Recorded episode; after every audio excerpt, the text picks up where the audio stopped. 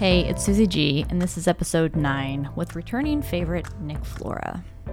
Today we're talking about a lot of the things we've learned through our respective marriages what healthy relationships look like, the difference between codependence and interdependence, and how important it is to have a solid, loving relationship with yourself. We talk about what kind of role, if any, marriage should play in the arc of romantic relationships. We personally think we do a pretty good job of busting the tired tradition and myth that every perfect romantic relationship should be crowned in marriage. Spoiler I see the traditional progression of romantic relationships as bullshit, guys. It's broken. The 50% divorce rate says it's broken. So, coming to you from the house we share as we shack up, living in sin, here is Nick Flora and me kind of going off.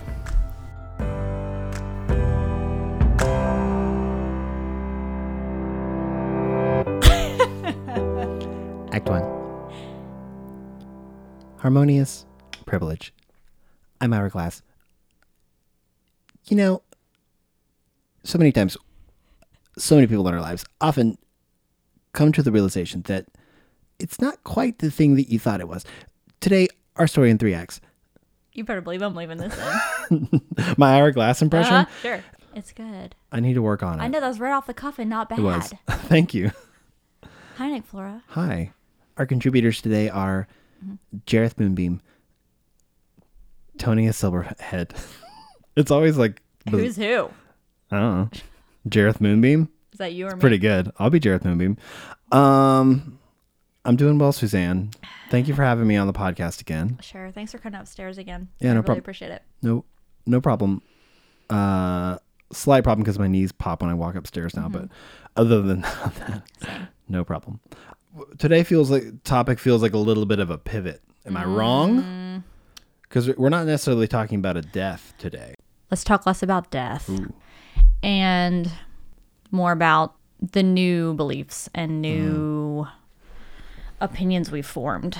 What's come from the death of What grew Some out of the shit manure uh huh that was marriages? the fertilizer that that is that was we did wrong before. 2016. um, um, yeah. Huh. Yeah, I like it. Well, I'll just say overall, we bring our our very specific perspective to this. Um, and I, I overall, I'm very hopeful about like romantic love and you know therefore going forward. I mean, obviously we are in a relationship, so um, who wouldn't be hopeful when they're dating you? That's all I gotta say. Oh my gosh. You can't hear the wink on the. Nick Flora. Podcast. I saw it. Um, yeah, you saw that wink. Like you know what I mean. Here's what I'll say, prefacing the mm-hmm. preface. Yeah. before we jump in is that my sort of stance on everything is that I think romance is a problem mm-hmm. in the way that it's like been given to us mm-hmm.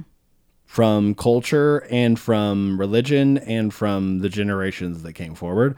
Okay. And so I want to take I want to redefine romance and take that the idea romanticizing anything I think becomes a problem mm-hmm. because it's not based in reality.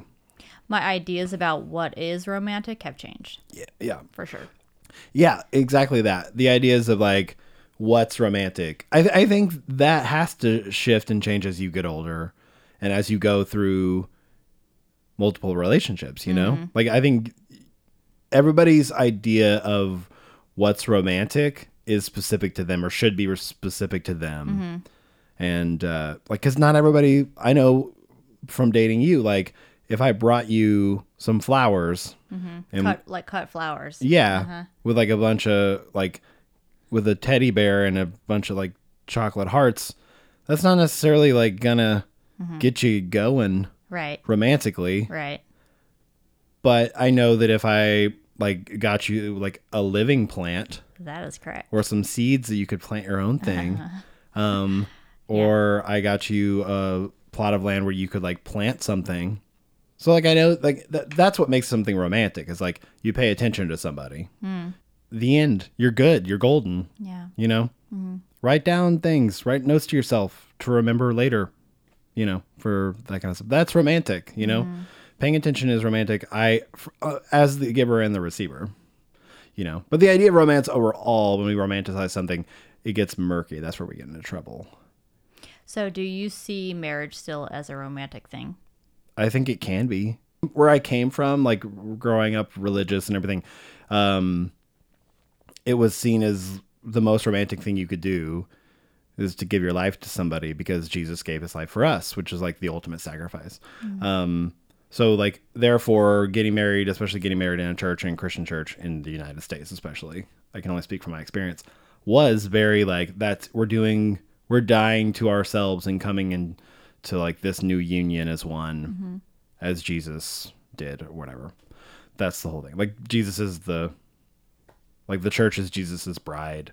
There's a lot of like symbolism with that kind of stuff, which I think was maybe supposed to stay as symbolism, and we weren't maybe weren't supposed to take something so literally. So the the marriage, I think, at its core is very non-romantic because it's like involving the law and some contracts. Hmm. And it's it, you know essentially the the only difference between marriage and a long-term relationship meaning like that spans decades is one involves the law and saying some romantic things in front of your aunt Judy you know like, Yeah, yeah. like it's I don't know like you can have a wedding without it and proclamations of love without it ending with a marriage certificate um I and now that I've I've been married and divorced, I see I see it all. I just but I mostly see like courthouses and filing documents and you know, and that's not romantic to me. Marriage started out as not romantic either. Yeah. So it started out as like very, you know, like a transference of property type of a thing, mm-hmm. or a union to like join two groups together or two countries together or two, you know, marriage was like a very It was decided by people's parents. contractual thing, Yeah. right? And then it became looking at like Regency era stuff. It's like the whole idea that marriage could be romantic was the whole thing that was romantic. Like Mm-hmm. it- the romantic notion attached to marriage was like, oh my gosh, what if you like, like got married to somebody and you were attracted to them and they loved you? Wouldn't that swoon. be amazing? Yeah. Like, so I feel like then you you kind of try to attach romance to it, and then somehow it became just like all like I think we expect too much of it. But my idea of what is romantic is different. My idea of what constitutes a successful marriage or Yeah. a my ideas of what I think we can we can really expect from a marriage have also changed. Yeah. There's a thing that happens when you get married um, that can happen.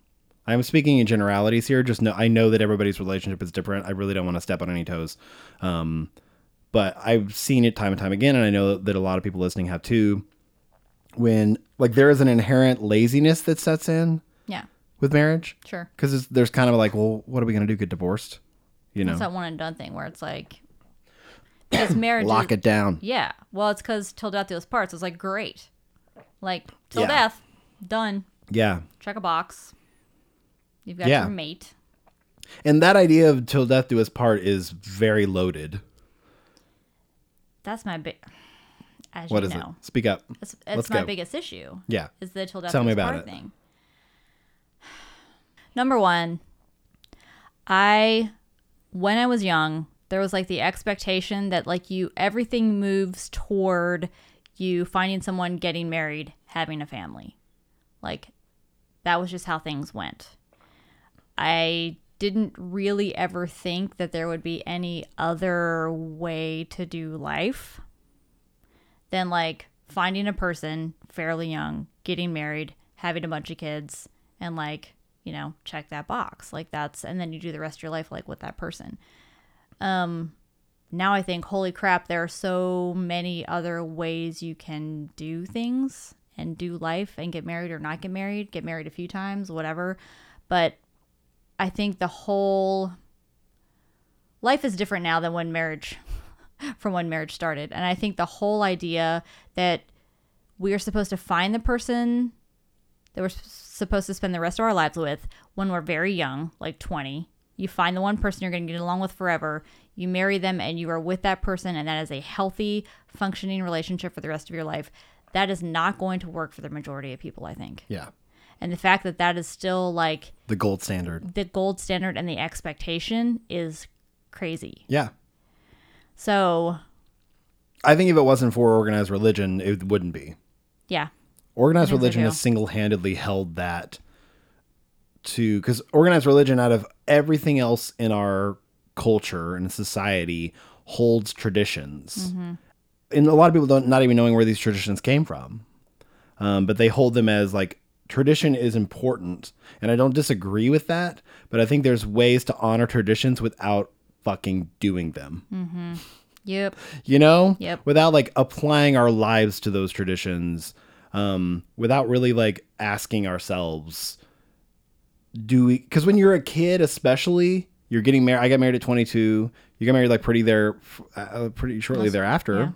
like kids 22. by all accounts kids don't know yourself barely an adult um you don't have a concept of forever Right. you think you're going to live forever. That's the only kind of forever you know. You think every moment you're in is forever because your brain doesn't know how to grasp the passage of time yet. Um, and also, like, kids just have no concept of saying, like, yeah, till death do us part. Yeah, it's going to be forever. Like, there's just like no, they just, those are just like romantic words, quote unquote, romantic words you say. And I know for my myself, I was just like, sure, yeah, I'll just do this. Because in that moment, that feeling that I had marrying my high school girlfriend was forever. In that moment, it was good, but I didn't foresee growth or change or anything. I remember thinking at 24, oh yeah, this is just kind of it. I guess mm-hmm. you just, I guess you just get a job and pop up some kids and then, you know, copy paste, copy paste, copy paste until mm-hmm. forever mm-hmm. not knowing that like there is a whole if you're willing to lean into it there is a whole uh trajectory Right. coming Right. and it's coming whether you are ready for it or not you know so much i see so much of in my older relatives especially like resistance to change Right. and resistance to progress um, within themselves. And that is you know the definition of pain is resistant resistance to change. Like change isn't painful. Resistance to it is what's painful. And i think that that wrapping their mind around another idea that another idea might be okay especially when when it comes to marriage and Well, because if we're going to believe that God said it needs to be this way, Mm-hmm. then there's, I mean, how do you even, you know, then that's just, that's it then. God who am i to argue thing. with god Right. yeah I know for me personally, when when I was a young person, number one, marriage seemed very attractive to me for a few reasons. Number one, it was someone to like kind of take care of me because I didn't know how to be an adult. So there was that aspect of it. There was the aspect of I found it very romantic the idea that someone would say like, "Yes, for the rest of forever, like I choose you forever." Because I mean, this is just me personally, but like I had abandonment shit for like my whole life. Yeah. Yeah. like my whole life. Like I had like parental units and like people that and like fr- like people that are supposed to stand by you and just kind of don't. And so it was very romantic to me that like someone would like choose me and then like promise me, like promise me forever. Like that sounded so great. Now I'm like, you can't really promise anyone that. You Yeah. can't. Can you promise to stay with them forever? Sure. Can you promise to like that your feelings for them are not going to change? Nope. Uh, can you promise that like this is going to be healthy for the next 70 years? Nope. Like you can promise to like stay with that person and not leave that person, but which is exactly what happened in my marriage. Like I had someone who was like fucking in it, like he was not going to leave, and yet he was so not happy with me that suddenly like this this promise felt really crappy. Like suddenly I'm like, "Oh, this promise is the only thing keeping him here is like a sense of obligation, which felt gross." Ugh, And nobody wants to be an obligation No. in, in a negative way Yeah. Like i'm obligated to things in my life that i am gladly obligated to you know So I like think it's kids and like there's lots of stuff that I'm like they're my Yeah. obligation and I am so glad they are you know but yeah the negative sense of that Yeah. So I don't know. My ideas of what I think you can realistically promise someone um is different than when Yeah. I was like, you know, 18, 19 years old. there's so many things I had a conversation with my parents who are still very much like steeped in they're very conservative small town in the south and they they aren't like 100% across the board like the stereotype of that but definitely like hold a lot of those values. And you know we had a conversation because we were watching like a a um pro, a proposal video and in the proposal the guy said that he asked it's okay to say yes like before she had answered he said will you marry me he's like it's okay to say yes because i asked your dad and everybody in the room laughed mm. and it it sent a chill through me Yeah. because I kind of forgot about that part mm-hmm. that people do that. That's like a tradition. And then I started talking to my parents about it. I was like, why do we do that? So we started talking about that, and it, it was so. My dad kind of agreed with me that it was icky. I was like, yeah, it's not great. It definitely started with like the transference, like children or daughters, especially for for dads, were considered um like property more or less, and it was like, I give you permission to take care of this mess. Essentially, like take care of her because she doesn't, you know, she can't take care of herself. Um, and my mom was like arguing that it was more of a protector thing, like the dad is the protector of his kids. I was like, but not really, because like like sons don't get asked. Son, the, like parents of sons don't get asked if if the daughter can marry the kid, you know, the son. Um, it's only the female. Right. Um, and my mom is just like, can we just drop this? Like, it's just a, it's a lovely gesture. It's like a respect thing. And I was like, yeah, but if stuff is rooted in problematic territory, shouldn't we just like get rid of it altogether?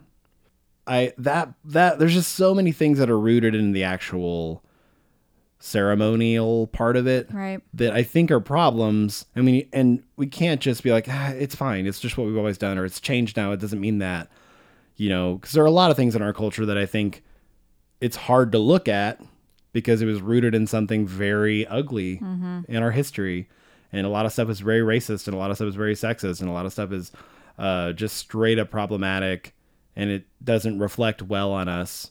Um, and I, it, so many of those things are rooted in the ceremonial part of getting married. Right. And I think it's important to look at that and be like, oh, why? Mm-hmm. You know what I mean? Yeah. I don't think it's stupid. It's hard. Holding on to things for uncomfortable. for tradition's sake is not Yeah, a. it's not a good fact, reason. Yeah, it's not. And I, I, I'm a musician. I play a lot of weddings. Um, and it's, I basically see the same wedding over and over and over again. And I was like, it's interesting how much I love personal traditions. I think like a bride wearing her grandmother's wedding dress down the aisle is a really lovely one, for example. Like, I think that there's beautiful familial ceremonial things that are lovely. And I think there are a whole bunch of ones that just need to be like called what they are uh, and chucked out the window and be like, we're not going to do this anymore because it is inherently problematic. Yeah. Um, but that is that's where it goes back rooted back. You know, a lot of that stuff is rooted to church stuff, um, which you know uniformly have their own issues with the traditions and stuff. But yeah, doing something for a traditional sake is not great. Like I, that's why I love that more and more young people are waiting to get married. Yep. like for the first time in history i think the average age of of marriage is like 32 or something. Um i could be wrong but it's around there which i think is really smart.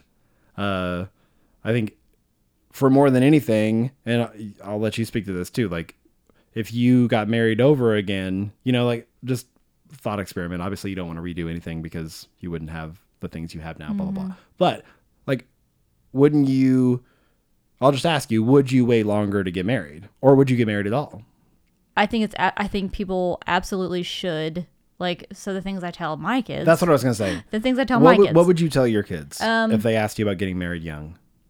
man, figure out who, know who you are. Okay, and, and then so this is gonna lead into we can talk about like codependence and then interdependence. Yeah. Yeah.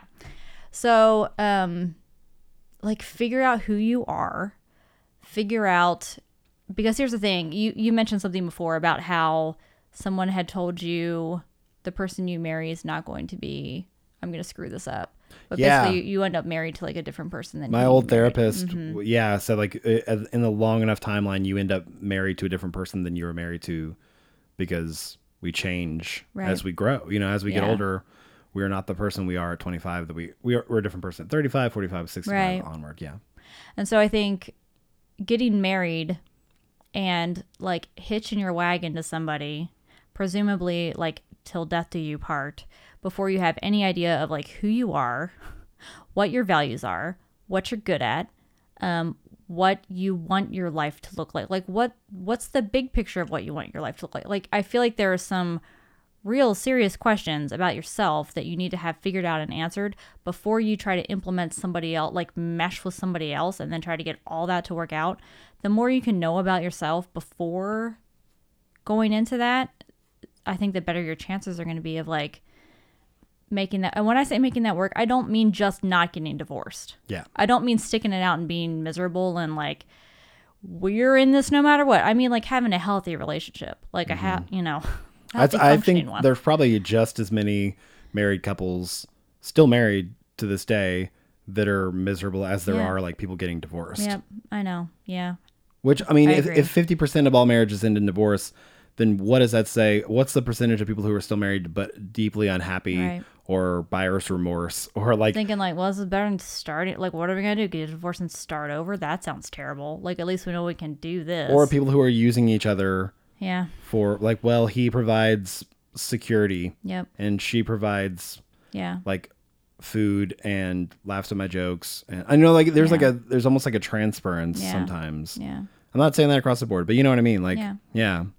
But I think I don't think it's a hallmark of like a successful marriage just that you don't get divorced. Mm-hmm. That's that's not what shows you have like a successful marriage. But yeah. So That, I mean, that's the thing I've, I've been learning a lot and I've been sort of yelling from the rooftops lately is just because a marriage uh, keeps going doesn't mean it's a success. Yes. And just because a marriage ends doesn't necessarily mean it's a failure. Boom. I think we need to stop looking at that in that way as well because I think I look at I joked at the beginning about like steaming shitty manure or whatever, but like here's the thing, I am who I am because of that rela- that incredibly important relationship I had for two decades. Yes. Like and because of the kids that came from that and same with you too. Like Yeah, you are the person you are because we learned so much and grew so much through those really hard relationships.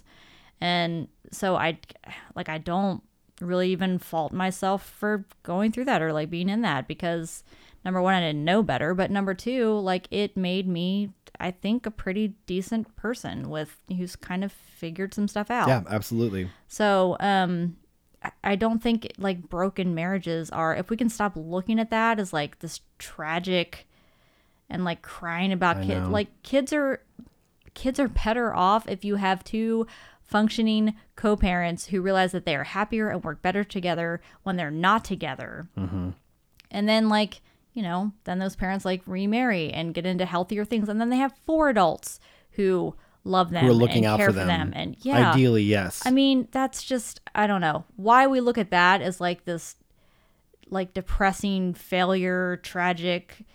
Man, we need to I wish reframe the that word too. the word tragic needs to go away. We need to reframe that. the the whole idea like what a failed marriage is to me i hate the term whenever you you're like because my mom refers to mine as failed marriage Yeah. She- and I, and I I've asked her to stop using that that word because to me a failed marriage is somebody who stays married and like is there's a certain level of manipulation or abuse Mm-hmm. like people using each other and just like hurting each other constantly but they're still in it and like they put kids in the middle of it Yep. and, and it's just you know there's it's crazy unhealthy patterns that just keep cycling and they keep enabling those those horrible patterns Mm-hmm. and like that is way more of a common tale like i have friends who grew up in those households Yep. and that's so common but it's like well we're staying together and like just because you stay together because you're thick-headed and you are worried about what other people will think doesn't mean that you are in a successful marriage like why is my marriage where we were smart enough to be like this is not working Yeah. on multiple levels like the incompatibility is like kind of off the charts right now um let's like we loved each other enough to call it and be like let's do the thing that we do the best which is co-parent. Yeah. and now both of us have a chance to go off and be happy. Like why is that Yeah. like unhealthy and bad and failure related? Like that bum that makes me so angry. And if if i have anything to preach for the rest of my life and stand on the soapbox for it'll be that. Because i want to normalize the idea that like it's not a bad thing to know when something's working and when to call it and when to keep going. Mm-hmm. And also that keep if you keep the lines of communication open you have a better chance of of re- when you reach that point knowing what you should do. Yeah. you know? And like i did not do that very well. And i cl- my ex and i closed off those those lines of communication and that was a big part of the problem. Mm-hmm. And the chasm between us just got so great that you know i don't know like it, we just cycled all this unhealthy behavior mm-hmm. And like i'm not the hero in it. Like i'm also to blame you know? Yeah. but from that we i feel like we did the right thing for each other and for our children going forward. And mm-hmm. i think labeling that as a failure is No. a great atrocity. Like i what do you what part of that? Just because we made baby jesus cry? Because we, we had to get a divorce? I don't think you You did know.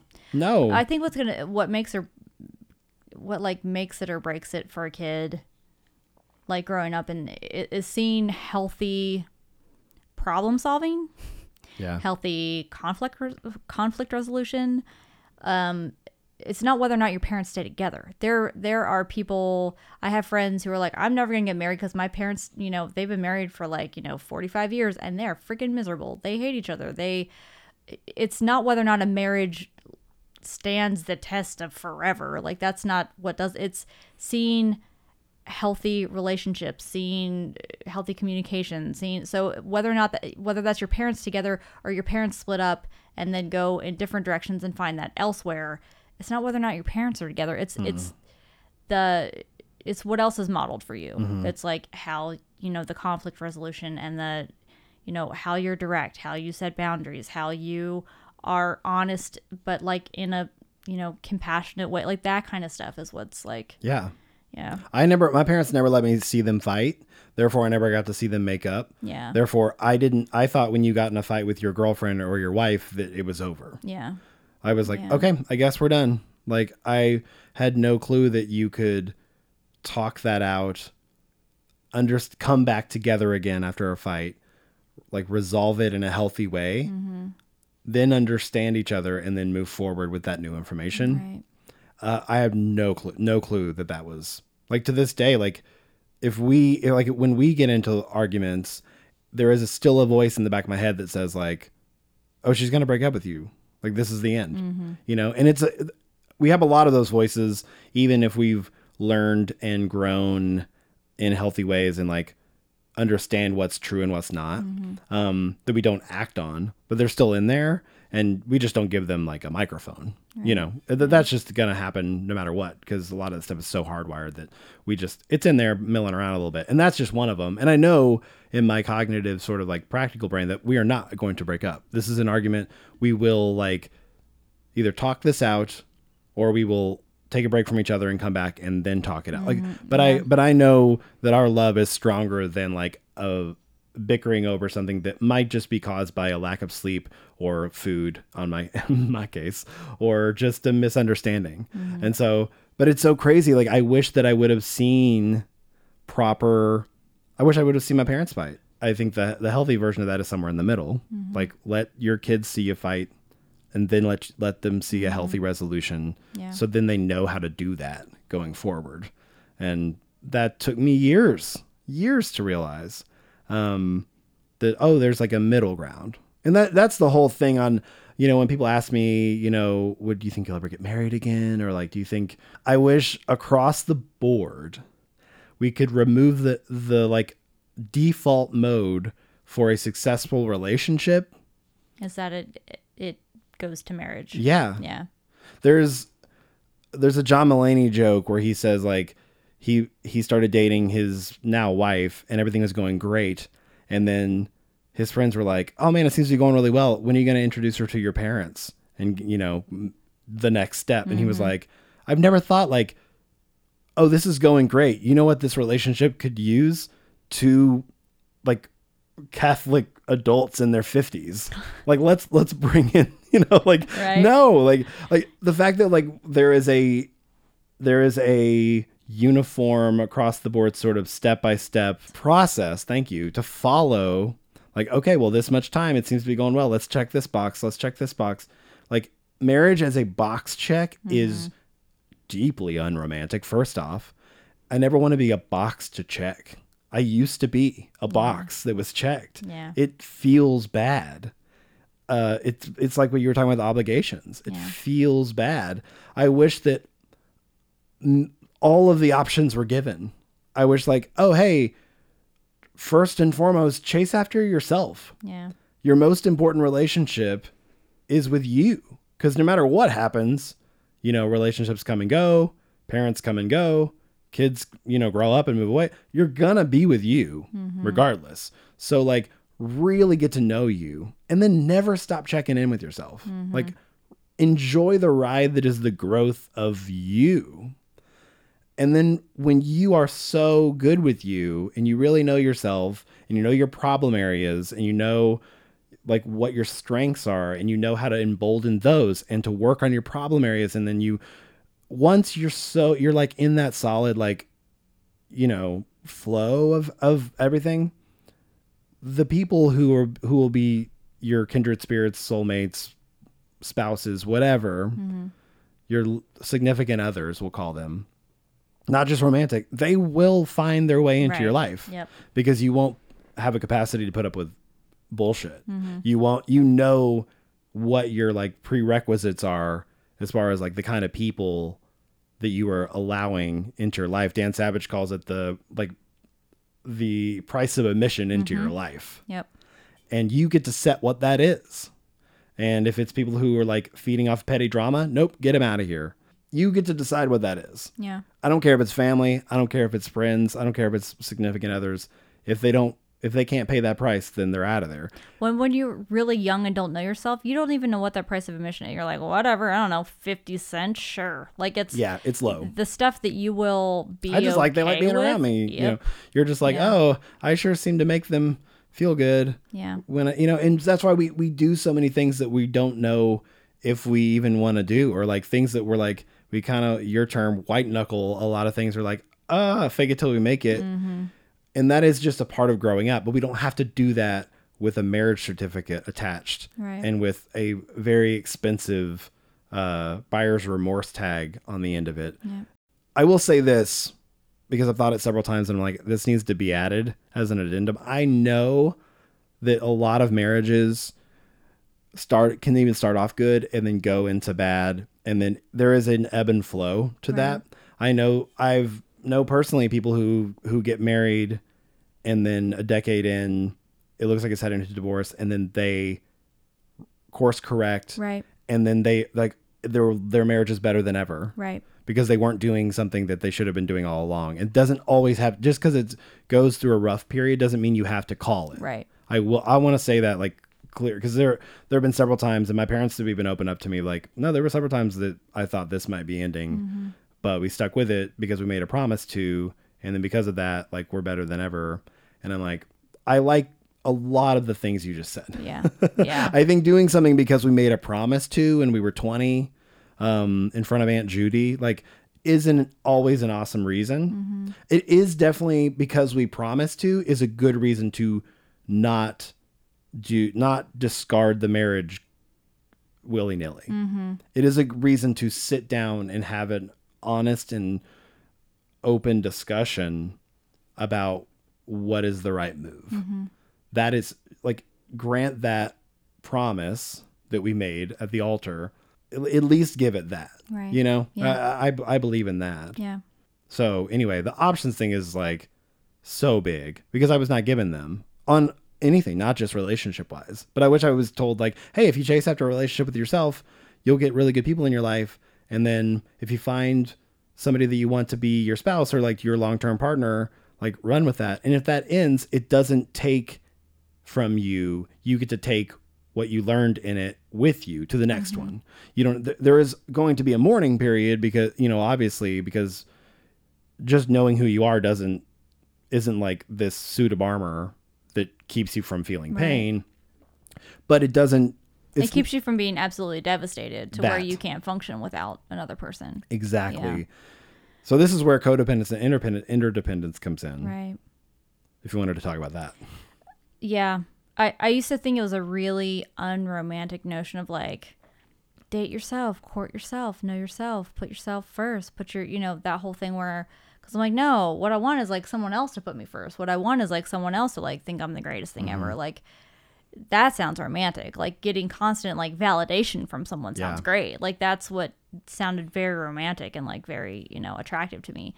And like the idea of like loving myself was like, and I'm like, well, that's not romantic. But now, again, you know, being through some stuff, the whole idea of of knowing yourself and being good with yourself and knowing who you are is like, yeah, if like if something great that you've like really invested time and energy and was, you know, really hoping it was going to like, you know, be a long lasting whatever, you know, if that ends, yeah, you're upset. Yeah, it feels bad, but like you're not devastated.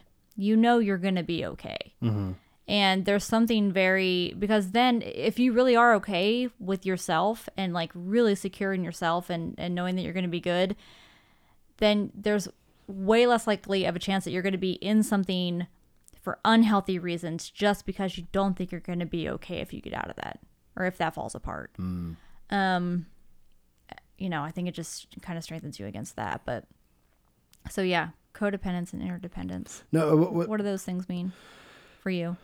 for me, I mean, it, it is so easy, especially because we have so many young people getting married, like people who don't really know themselves, or their their identity is attached to somebody says like, tell tell me some things about you. If you say like, well, I'm Corey's girlfriend, and I'm like, oh, like that. If you mm-hmm. use somebody else to define you in the first like 10 answers of something about you, then I think you might have a little bit of a codependence thing. Like, I think if you're defining yourself by other people, you know, or you're letting other people define you, or you're letting other people decide. Codependence is like often used, often misused, and I might even be misusing it a little bit here. But like, I dipped my toe a little bit into codependence, and so, so but for me, it was I'm not okay unless they tell me that I'm okay, or they show me that they're okay, and then I can be okay. And a lot of that is I'm an Enneagram two, and so a lot of that comes with my my helper nature. Um, when it's unhealthy, I'm very much like, "Are you good? Can you tell me that we're good? I want to hear you say the words we're good, and then I'm okay." Like my my feelings are directly linked to your feelings, Right. and that is a problem Yeah. because you can't live your life attached to whether somebody like you don't have control over anything then mm-hmm. somebody else controls all of you Yep. and so that really becomes a problem and i think a lot of that comes with not knowing yourself from an early age or like not doing the work to figure out who you are or not trusting that who you are is worth being loved for just who you are for mm-hmm. no outside no exterior reason you know not from what you can give not from what you can what you say like the pep talks you give people and stuff like all the stuff we do. So somebody will say like you're really great. Like take all that out of the equation just for who you are you know you're worthy of love. And the fundamental disbelief that that's true that oh, that is ripe for codependent mm-hmm.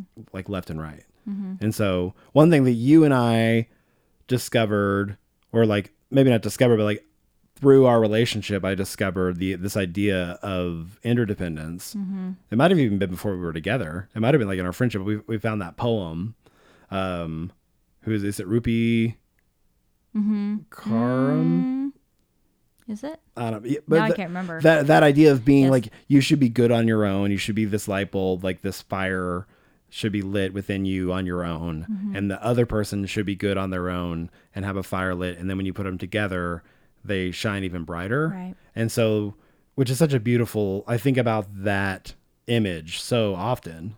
So interdependence is what you were just describing. It's not that you can't be by yourself. You can be by yourself, but Yeah. it's like I am whole on my own. You are whole on your own. You've got your stuff. I've got my stuff. Like we each like have full identities and mm-hmm. like who we are, what we do. And then but it's really great when you can kind of put those things together and see where pieces kind of dovetail together and it's like, okay, well now we have like these things where these certain parts like have crossover and they're things that we do and mm-hmm. it's like things we do together and so but like never losing like the independent parts of ourselves either. Yeah. It's like you have you you need both. It's got to be the balance of like both things where you know, you have partnership stuff, you have like alone stuff and you and you're with that person because you want to be because it's better and happier and fuller, but not because if you're not together, you're devastated and don't know how to go on. Yeah.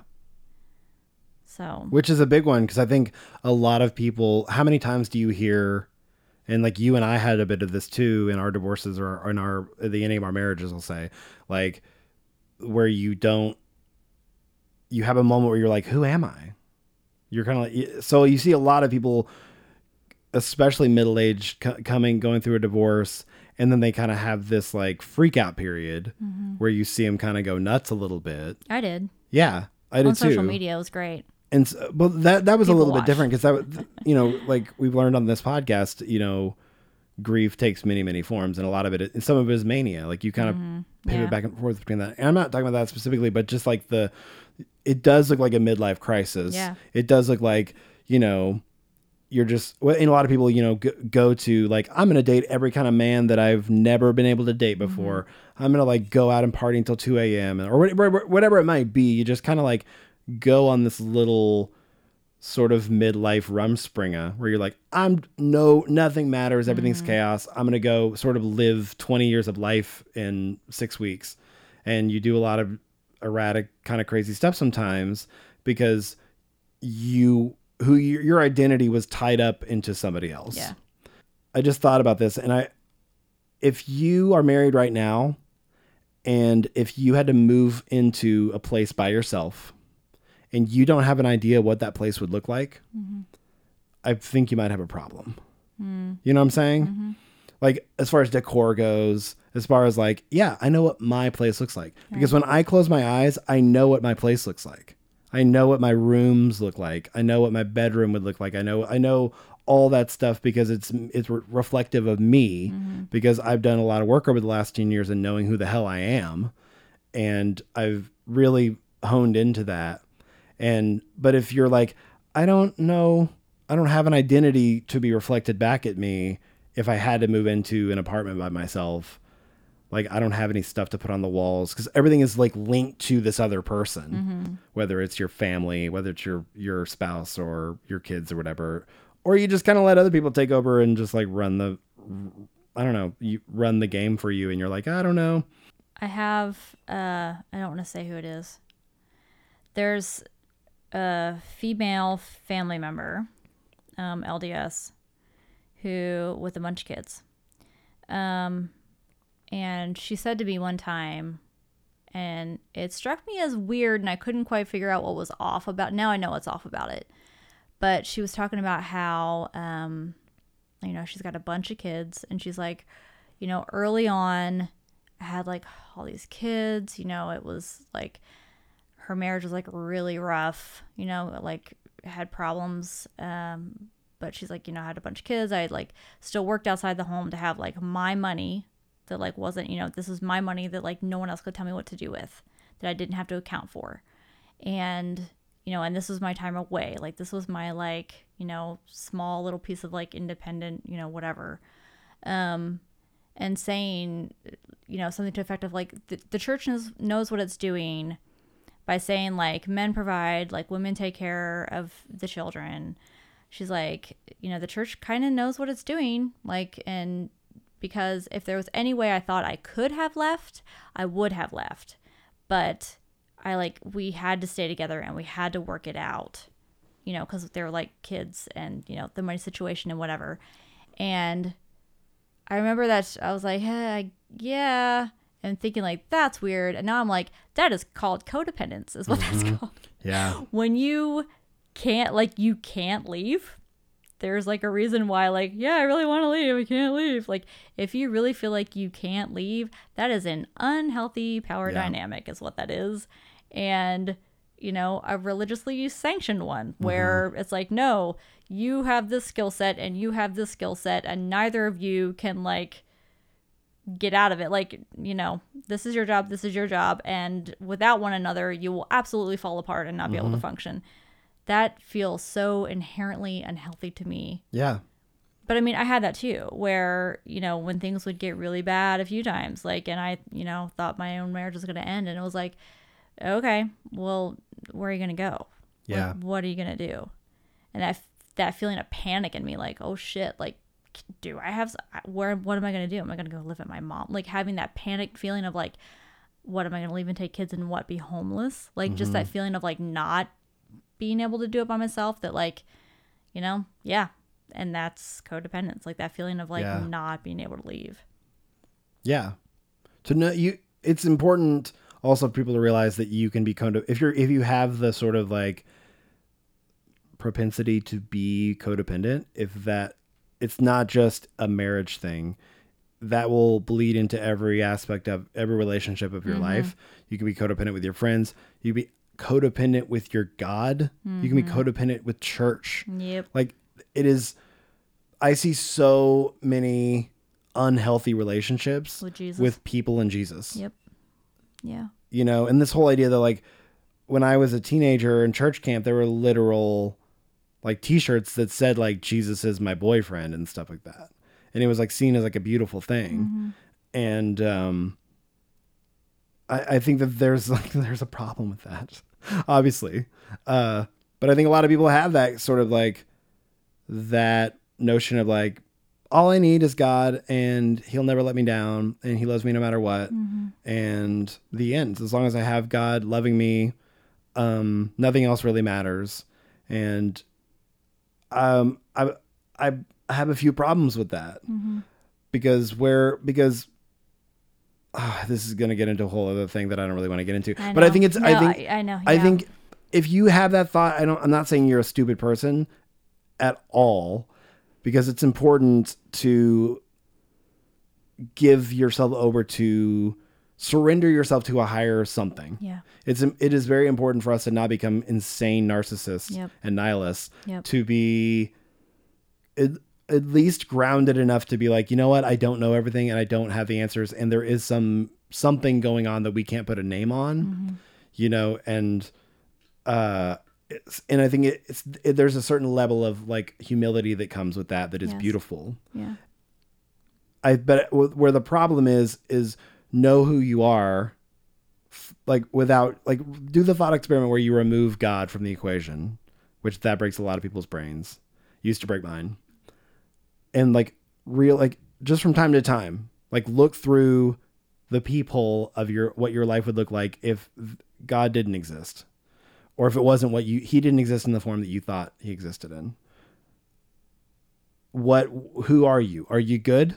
Are you fine? Or could you stand on your own if the answer is no then you have a codependent relationship with god you don't i don't want anything any pillar in my life to be removed and i fall over like that is where that's what i'm talking about if anything from your life can be it, like ejected and it's gone do you stand on your own two feet mm-hmm. if the answer is no, then start asking yourself some questions. Why is that? How did you get here? Where can you go? Like there are so many books. Codependent with No More is a really good one. Uh, you know what I mean? Yeah. And I want I my goal is to be like, and not, and I don't say that to be like you wouldn't be sad or you wouldn't like have to go through a grieving period if something was removed from your life. But you know, if it's your parents or whatever, whatever it might be, a lot of parents set themselves up to be it feels good to have a, a kid that's codependent because it gives you like purpose and a meaning Yeah. um but boundaries are your friend. I will say that till uh, my dying breath. Boundaries are your friend. And i don't even know you but i can tell you you do have it in you to do it on your own. I don't i don't think it's the scariest thing in the world. Um if it is the scariest thing in the world to think about being alone then you might have codependent issues. Um you know what i mean? Yeah. I have a thing. Keep me in check. Am I am I stepping out of bounds here? No, and I I have a thing. It's less with God or what. I mean, I don't know. I think it depends on your definition of God or whatever. But It definitely does. I I have a thing with Jesus, where there's this guy Jesus just a has died a horrible death for you, whether you want it or not, whether you accept it or not. He's already done. It's already done. You'll never really be able to repay him. Oh, never. You're in debt to him forever. he wants this list of things from you. Like all he wants and it's and it's for you to be happy. And so like even that's for you. Like he just wants you to be happy. But like here's this list of things he wants from you. By the way, that list kind of depends upon who you ask, like what Jesus' list for you is. But here's this list of things from this guy who's died for you that you'll never be able to repay. But he wants you to try to repay. And if you don't like do all the things on this list, like the shame that you whip yourself with, Yeah. like because of this list for this guy that did this thing that you didn't necessarily ask for, or it's like too bad it's already done. And so there's already this thing that like we hear about weekly, you know, like as from the time you're like a kid, like you grow up with mm-hmm. this. Like there's this guy who's done this thing for you. And I think there is not to be dramatic, but I think you really can draw lines where like when like women can easily transfer that like a man who loves you unconditionally has done these things for you. Like I feel like there are really unhealthy aspects of that that we can also attach to other relationships we have with dudes who claim to love us. That is it's not a huge stretch and I think it's super problematic and I think and that's where I think some people really are like there's like a codependent thing with Jesus like where I think you have to I don't think Jesus is a bad thing. I don't think, you know, even necessarily like believing in a savior what like none of those things it's, you know, There are healthy relationships with Yes. Jesus. There are healthy relationships with your creator, quote unquote. There are healthy relationships with the church. Mm-hmm. There are healthy versions of all those things. It is not inherently bad. The baby with the bathwater thing is not good either. Um, I think any relationship you're in where the main driving force is shame and the feeling that you will never be enough and the feeling like there is a constant repayment thing Yeah. that has to happen, it's a transactional thing that feels gross and not like love. That kind of thing in any kind of relationship is, I think, just Yeah. gross and wrong. Because that's what I was taught. I was taught that Jesus died for our sins because we were we couldn't have a decision over it. So you're born into sin, and uh, because of that, Jesus had to die, and but so to set you free. But with that freedom came a price, mm-hmm. and so we are to die to ourselves over and over and over again, and constantly put our our own wants and needs and desires on the furthest back burner mm-hmm. possible Yeah. and put Jesus first, others second, and ourselves third. And it spells out J O Y, mm-hmm. Jesus, others, you. And that was like literally on like a mural on youth group rooms that I, I had growing up.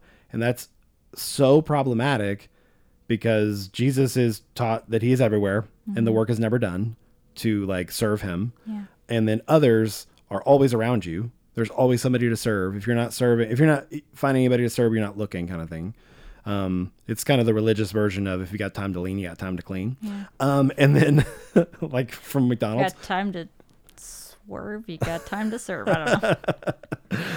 but uh, and then so you never get around to like focusing on you ever. Mm-hmm. Yeah. And I don't think I think there's like a healthy version of that too. I'm not saying put yourself first in in everything and just be a monster, be a narcissistic monster. I'm saying factor in what you actually want and what you actually require Mm-hmm. While you're factoring in what other people in your life that you're that you are you know in community with friends family whatever are also needing and wanting. Mm-hmm. And know the difference between what is your job to take care of and what is not. Yeah. like eh, that and that comes from just self-awareness. That comes from doing the work and knowing yourself is knowing your limitations and knowing what where you actually can do the most good. But don't do it to make yourself the martyr. Don't do Yeah. it to make yourself the victim. Yeah. don't do it.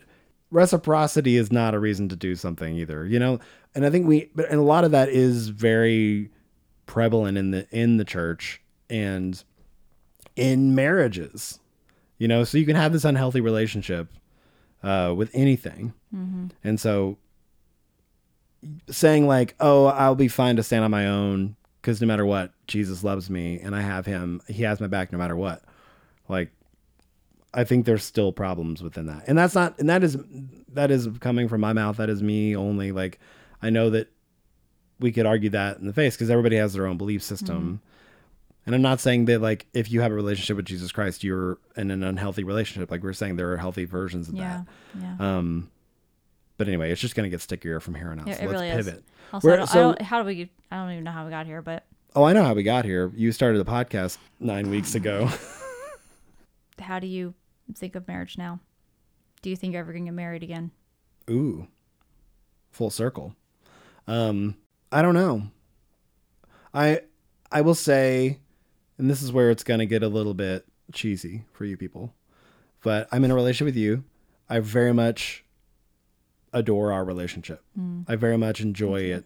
It is a friendship based partnership that is very supportive, very understanding, extremely communicative, and it's it's sort of what I always wanted in a relationship in so many aspects.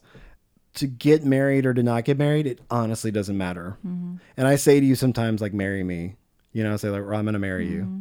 Just like randomly when you do something sweet or you say something or just like I just see you. Like I'm just you are this person. Like I was saying earlier, if I was gonna get married to somebody today, it would be you. But I say that as the strongest language that I know to use mm-hmm. to like you are my person. You're this person that I want to do life with.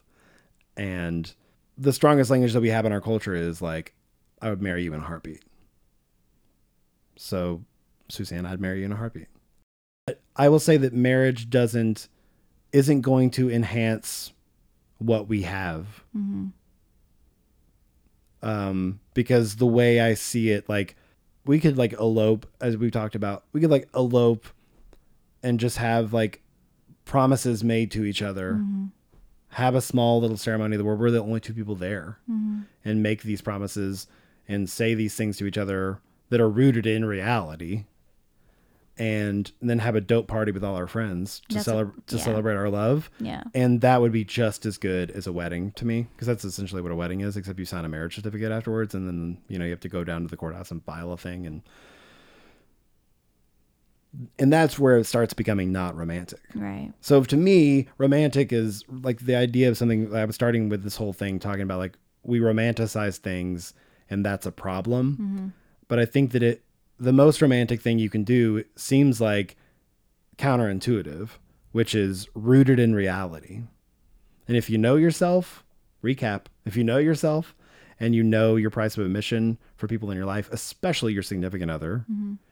it doesn't matter if you are like romantic or not, or if that person is like your trivia night buddy that you live with, or your like group of friends, or your girl long term girlfriend. Like it, it's it doesn't. It's like a non issue. It's like a non question. Mm. Would you get married? Like I don't. I I sort of feel like I won. Why would I want to like Right.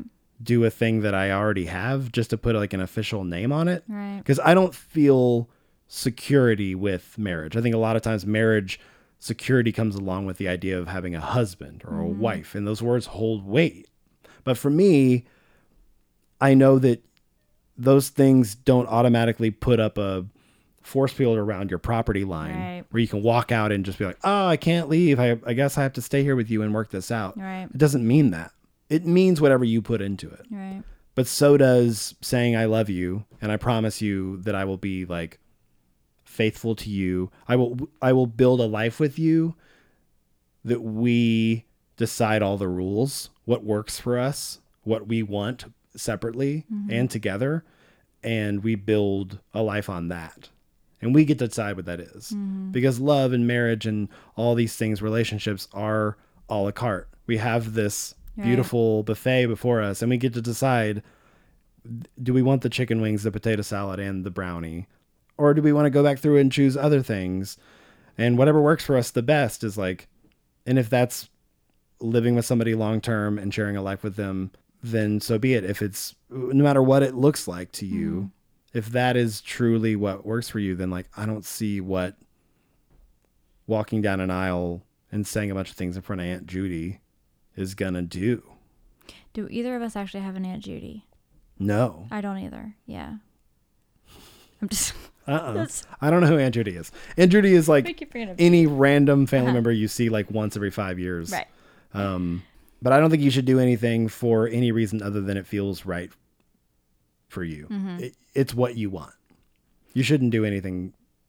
For me, there is there's a little something to doing the thing that like I know some people are kind of like sneering at or something. There is really something to me knowing that I'm, you know, shacking up with you, Living in sin. living in sin. uh huh. Yeah. Um But we make podcasts together, so it's okay. there's there's a little something to that, which I wish there wasn't That you kind of like. Yeah, Yeah. which is stupid because that's but I'm I'm being honest. So there's that. There's there's the idea that I absolutely have things that I want to promise you. Promising you that you and I are going to be together till death do us part is not one of those things. It's not realistic, first off. and the whole idea like that's what marriage just kind of is makes me not want to ever ha- like make like hold you to that i'm never going to ask you to like promise Yeah. me that because like no one can really promise Well, I can't that. promise you that, so I wouldn't. yeah it. and so which you know that's kind of the whole backbone of like traditional marriage and it's not that's not a thing i want to ask of you or whatever put on you but there are absolutely things that like i want to promise you Yeah. and absolutely hope we're together in 50 years. That's the word hope. Yeah, I really, I absolutely hope that we are together in 50 years. me too. Like we are nothing but filled with potential, our relationship. And I want to see that potential through. And for me, it's worth all the little like million little arguments we're going to get or like hurt feelings we're going to get. Mm-hmm. Like our, our love is bigger than that. And like what you mean to me is bigger than that. And because a lot of those things just come from like petty insecurities. And so from both of us, you know, like or mm-hmm. stuff we bring in from other relationships. And if you can, if you know yourself, once again, you can properly identify that stuff. Mm-hmm. All that to say, like I truly hope that, and I do believe that we have the all the tools to go the long mm-hmm. run. You know, to go for the long game. I hope that we have that. I do too. I also hope that, I mean, my main hope for this relationship is that it is exactly what it's supposed to be. So, like, if in 20 years you and I are completely different people and like this is like not working, what I don't want to do is, you know, we've had like a ceremony where you're like, I don't know, man, I said I was gonna like be with you forever, so I guess I'm in this. And like, what I want is for you to always want to be here. Me too. And, you know, same for me. We're like, we wake up and we like choose this. Yeah. What's more Like- romantic than that? Choose you. Waking up every day and being like, I could rent a U-Haul right now and peace out. Yeah. Like, or I could wake up and roll over and be like, you. I, Yep. choo- I choose you Yeah. today. There's nothing locking us in. No. And to us, and then once again, this might not work for everybody, but to us, that is very freeing. Yeah. But well, and I don't have to question. I'm like, I don't know. Like, is he here because he made some promise that he doesn't Yeah. mean anymore? Like, that's not. We've taken that out of the equation by not putting it in the equation. yeah. Um, it's yeah. like if you take down a fence and you let your dog out to go to the bathroom and it comes back, it's like, yeah. oh, this dog wants to be here. This dog, you know. Yep. Um, maybe that's not a good example because sometimes dog run away when, even when they love you, they follow their nose, much like toucan Sam. Wedding band, shock collar. I don't know. There's something It- there. fine. Anyway, it's But yeah, I think that's a, and for us that really works. yeah. Um, especially being on the other, we've been on the other side, Mm-hmm. and so um, my main hope for people who are listening to this is so is that they truly know get to know themselves and like Yeah. and really focus on that relationship. Because uh, personally it's been the most um, it's it's a thing that I denied for 30 first 30 years of my life. And it has been the most um, enlightening and rich and life-changing relationship that I have pursued in my life. And you're one of those too. But because of that because of that I have you. Yeah. because I chose to like maybe put my needs up there with the needs of others who are important in my life to make myself a priority and the things that I want aren't stupid and don't belong on the back burner. They're just as as uh, Valid as anybody yeah. as anybody else's. Yep. I was able to enter into a relationship with you that is what we have. And you are my best friend. And God, it's just the best. It really is the best. And I don't say that in any kind of like stars in my eyes way. I say that because I have both feet firmly, well, now I do, uh, planting, planted on the ground and I see you and I choose you. Choose you. I love you, man. I love you.